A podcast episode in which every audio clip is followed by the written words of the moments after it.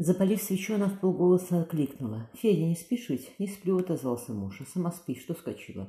«Так не могу я», — она села, обходив колени руками. «Ты все ворочаешься, думаешь о чем?» Велямин вздохнул. «Слушай, я вчера Башкина Федосия и понял, что со всеми согласен. Помнишь, говорила, как дети наши с Аграфеной умирали? Стоишь посреди ликов лиц золоченых и думаешь, что Бог не в этом. Последним дыханием младенца он есть, в связах твоих тоже есть, а в этом нет его. Читаю псалтырь и слышу, что царь Давид тоже мучился и страдал. Тоже радовался, потому что был с ним Бог, а с этим нет. Но иное меня тревожит. Говорил Башкин насчет холопов, и что все мы, бояры и холопы, братья во Христе. Не след брат на врату идти, а тем более мучить и угнетать. Но взять хошь меня, я иного не знаю. Вот самые его холопы были, деда и прадед людьми владели. А сейчас получается что? Всех распустить, а самому сеять и пахать? Не знаю я, Федя, ответила она после долгого молчания. В Новгороде сырой до холопов не водилось. Каждый сам себе хозяин, каждый выходил на вече, и ежели не был согласен, да голос поднимал. Даже если человек беден, все одно, свободный он, а не раб. И в Писании сказано, довернется каждый в дом свой, каждый в отечество свое уйдет. Федор потер руками лицо. Я народ рабах держу, детей холопов, что отец спокойно, мой покойно закабалил. Что ж делать-то? Я так думаю, ответила Феодосия. У кого холопов мало, как у Башкина, тот их распустит, когда настанет время. Ты тогда скажешь, кому охота идите, а кто хочет остаться, так. А до тех пор, вздохнул Федор, бросить бы все, забрать тебя с Марфуши и уйти от этого, от службы государевой, от милости его. Сегодня милости, а завтра на колу будешь торчать, и вор на тебе глаза выклюет. Так не уйти, не для того я тебя в жены брал, чтобы ты бедствовала. Федуся обняла мужа. Не из-за богатства твоего я за тебя замуж выходила, не из-за знатности. Куда ты, Федя, туда и я. Скажу, собирайся, Федосия, так я Марфу возьму и пойдем за тобой хоша босиком. Как Руфь праведница проговорила. Куда ты пойдешь, пойду и я, и ты заночуешь, там и я заночую. Помнишь, как нам дали? Он дыхал прохладный запах цветов, зарывался лицом распущенные длинные волосы. Помню.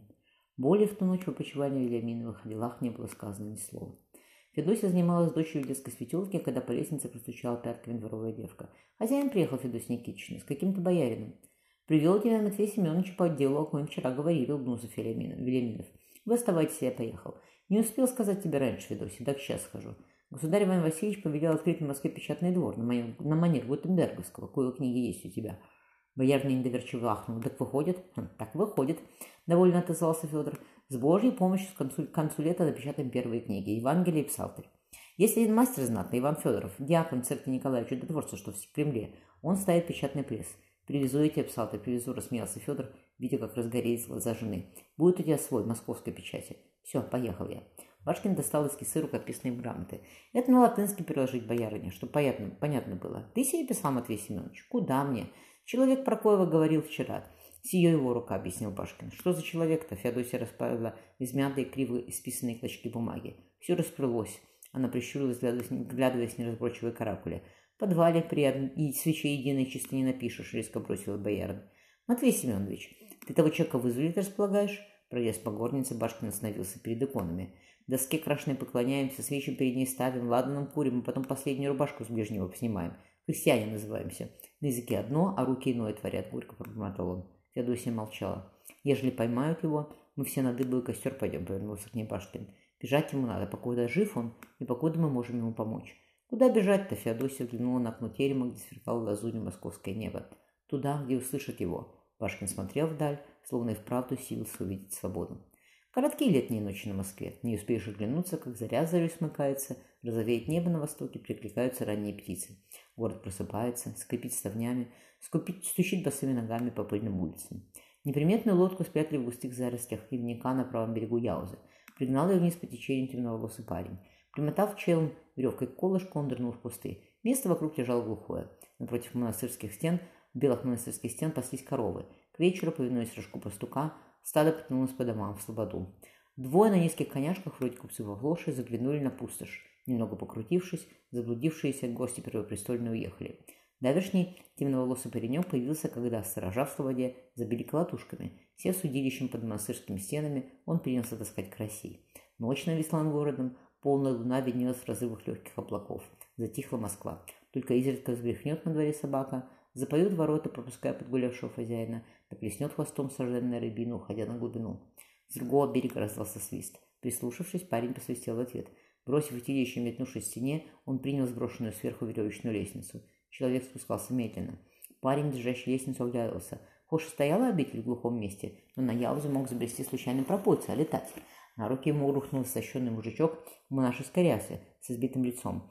Парень дотащил его до лодки, где поджидал один из заезжавших на пустошь купцов. «Не скользнись только», — велел он. «Услышат, так не, добро... не сдобровать нам». «Погоди», — монах оперся на плечо провожатого. Ногу ломали клещами, ребра так уже, дышать это больно.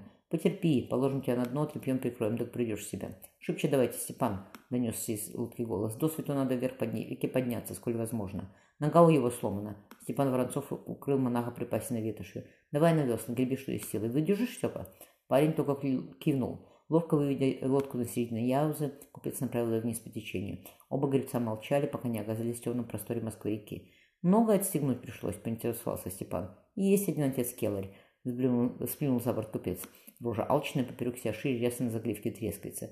«Нектарий сие», — прошелестел с одной лодки слабый голос. Он мне соленой рыбы кормить, а воды, не давать. Он приходил-то в узилище, с кувшином, пил у меня на глазах, а я в дерьме лежал, черви рано ползали. «Тихо ты», — шикнул купец. «Ветерок свежий, дыши лучше. Как к берегу пристанем, там вазок ждет. Отвезем тебя в тайное место, полечишься». Степан сметующе посмотрел на него. Могли бы сами звезды не садиться, мягко укорил. Мало нас молодых, что ли? Да и опасно, вам узнают еще. У вас много, Степушка, только надежных мало, сварливо отозвался купец. Тебя или меня надо бы вздернуть, помолчать будем, сам знаешь почему. Как другие под пытками себя ведут, с нее неведомо. Головы покатятся, и не только наши. Говоривший вдохнул полной грудью ночной ветер. Хорошо, Степушка, на реке-то. Ты не был под Казанью, зелень еще. А там Волга, не чита Москве. С одного берега другого не видно. Так бы и плыл поедем до моря Хвалынского, а там и далее. Вздохнув, Степан приналег на весла. Перед рассветом лодка пристала к заброшенной пристани у крутого косогора. Сосновым в лицу распевались птицы и тихонько ржали кони. кони. Выбравшись на берег, старший гребец сильно толкнул лодку. «Пущай плывет, свое служило». Ожидавших невысокий человек бросился помогать. Монах устроили на дне воска, окружив его подушками да перинами. «Вы, Степаном, вазок садитесь», — велел старший. «Ты, боярин, не в обиду будет сказано, человек книжный, Степан неопытен еще стройкой управляться, тем паче по таким дорогам. Ты сам-то не устал? Десять верст отгреб, и сейчас еще двадцать по голодным трястись. Ничего, я здоровый родился, весело отозвался купец. Давайте по коням, и насветает. Если остановит, скажите с родственника больного везем на излечение к иконе чудотворной. Ты, повернулся он к монаху, потерпи. Дороги, дороги не гладкие, а кони у меня сей хоши не видны и дорезвы. Зато мигом доедем. Несмотря на ухабы и рыфины, монах быстро забылся сном. Башкин и Воронцов долгое время молчали. «Скажи мне, Матвей Семенович, сколь не уговаривали тебя бежать вместе с ним, Степан кивнул на монаха, ты отказываешься. Сейчас государь с богомолей вернется, и суд твой соборный не пощадит тебя. Пока есть время, уходи в Литву или Ливонию. Зачем тебе гнить в тюрьме монастырской или на костре гореть? Башкин покачал головой. Не понять тебе всего, Степа. Небось, сам бежать хочешь куда подальше. И убегу, буркнул Степан. Да ведь лежал, как бы не они, давно бы убежал.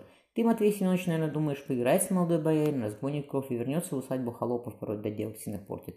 Не нужно мне всего, юноша скинул голову. Слыхал я, в Европе наблюдают ход, ход светил небесных, движениях исчисляют, строят корабли, на них заморские страны плавают. А у нас что? Не страна гноища, погрязли мы в невежестве. Никакого богатства не хочу. Мне бы лишь море увидеть, как по нему на кораблях ходят, и самому научиться всему искусству. Может, ты увидишь, задумчиво отозвался Башкин. Раньше я хотел убежать отсюда, куда глаза глядят, а теперь не боюсь на суд идти. Скажу, что думаю, да и делу конец. Может, кто услышит и усомнится. Ежели хоть одна живая душа после спросит себя всю ли истину, что бабы говорят, так и не зря все было, он помолчал. Мне умирать не страшно. Как так? – удивился Степан. Любому, любому человеку помирать боязно. Тому, кто не любил, боязно, вздохнул Башкин. Кто любовь изведал хоши и безответную, тому не страшно. Истинно, как апостол, имею всю веру, так что могу и горе представлять, а не имею любви, то я ничто. Водок, вазок остановился, тяжелые ворота с скрипом растворились. Ёжись от рассветного хватка, седаки помоги, помогли монаху выбраться во двор. «Мы на месте, здесь отдохнешь», — грустно Башкин. «Не опасно ли?» — беспокоился монах. «Усадьба-то богатая, сразу видно, что боярская. Я бы в избе у кого отлежался». «Зачем в избе, коли терем есть?» — возница потянулся. «Твоя правда, Матвей Семенович, старовато для таких дел. Плечи все разломила. Федосию разбужу, пусть и меня попользует, и гостя нашего». «Кто он?» — монах проводил глазами богатырскую спину. Федор Вильяминов, ближний боярин царя Ивана Васильевича. Он вызвал тебя из тюрьмы монастырской. Схватившись за грудь, монах осел на траву. Окликать голос Вильяминова было нельзя. Башкин рванулся следом. Федор Васильевич, зови скорее Федосию Никитичну. У него, кажись, рана открылась.